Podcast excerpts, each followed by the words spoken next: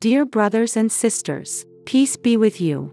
Today's devotional scripture is taken from Luke chapter 24, verse 1 to 12.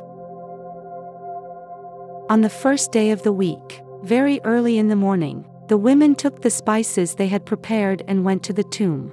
They found the stone rolled away from the tomb, but when they entered, they did not find the body of the Lord Jesus.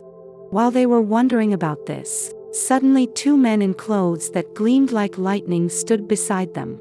In their fright, the women bowed down with their faces to the ground. But the men said to them, Why do you look for the living among the dead?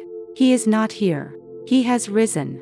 Remember how he told you, while he was still with you in Galilee. The Son of Man must be delivered over to the hands of sinners, be crucified, and on the third day be raised again.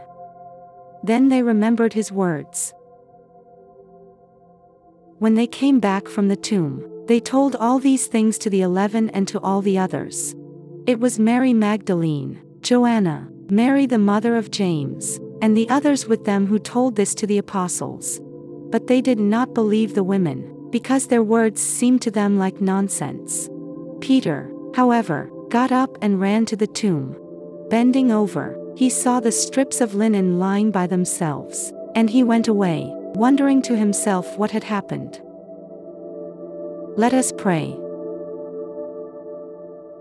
Risen Lord Jesus, replace our fears with boldness, our doubts with certainty, and our unbelief with faith.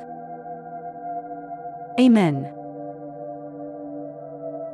May the resurrection of Jesus give you joy and hope.